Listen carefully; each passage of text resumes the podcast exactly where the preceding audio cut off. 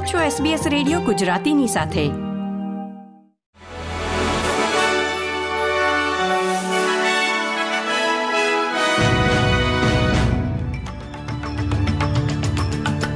નમસ્કાર.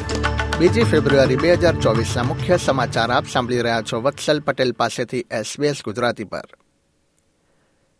Sydney Opera House બહાર Palestine તરફી રેલીમાં ક્યારેય આક્રમક રીતે યહૂદી વિરોધી શબ્દોનો ઉપયોગ કરવામાં આવ્યો હોવાના કોઈ પુરાવા પોલીસને મળ્યા નથી.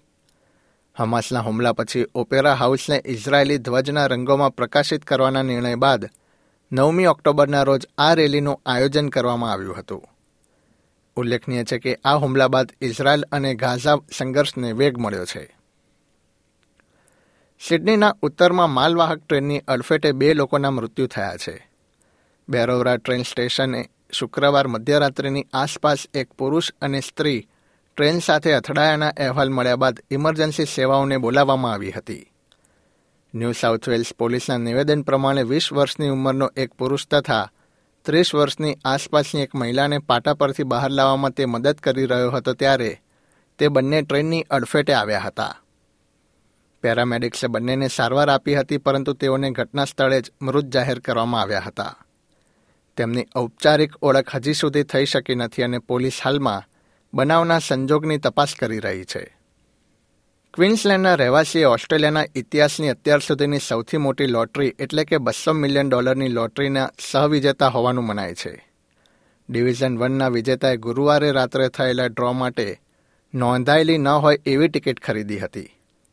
જેના કારણે લોટરી અધિકારીઓને તેમની ટિકિટ ચકાસવા અને ઇનામના દાવાની પ્રક્રિયા શરૂ કરવા માટે તે વ્યક્તિ સંપર્ક કરે તેની તેઓ રાહ જોઈ રહ્યા છે.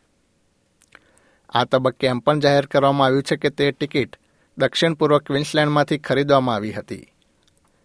જો તે વ્યક્તિ શુક્રવારે લોટરી કંપનીનો સંપર્ક ન કરે તો ટિકિટ વેચનાર આઉટલેટનું નામ શનિવારે જાહેર કરાઈ શકે છે. ગુરુવારના ડ્રોના અન્ય વિજેતાને શોધવામાં અધિકારીઓને કોઈ મુશ્કેલી પડી ન હતી. ન્યૂ સાઉથ વેલ્સના હન્ટર વેલીના શહેર સિંગલટનમાં એક દંપતીએ સો મિલિયન ડોલરની રકમ જીતી હતી. પચાસ ગેમની ટિકિટ ઓનલાઈન લગભગ સિત્તેર ડોલરમાં ખરીદનારા પુરુષ અને મહિલાને કંપનીએ સંપર્ક કરીને તેઓ વિજેતા થયા હોવાનું જણાવ્યું હતું. ઉત્તર પશ્ચિમ ક્વિન્સલેન્ડમાં ચક્રવાત કિરેલીના કારણે વધુ વરસાદ અને પૂર આવે તેવી શક્યતા છે. કેટેગરી બેના ચક્રવાત તરીકે ટાઉન્સવિલ નજીક લેન્ડફોલ થયાના લગભગ એક અઠવાડિયા પછી કિરીલી હજી પણ વિલંબિત છે.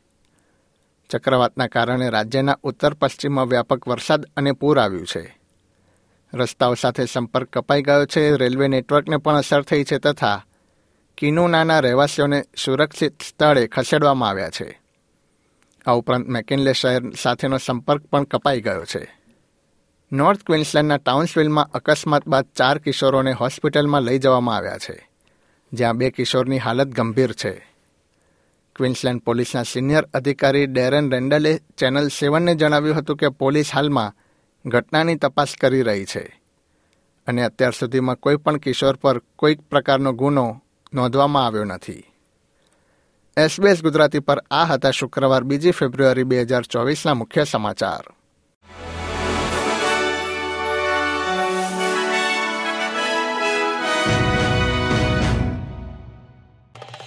લાઇક શેર કોમેન્ટ કરો. એસબીએસ ગુજરાતીને ફેસબુક પર ફોલો કરો.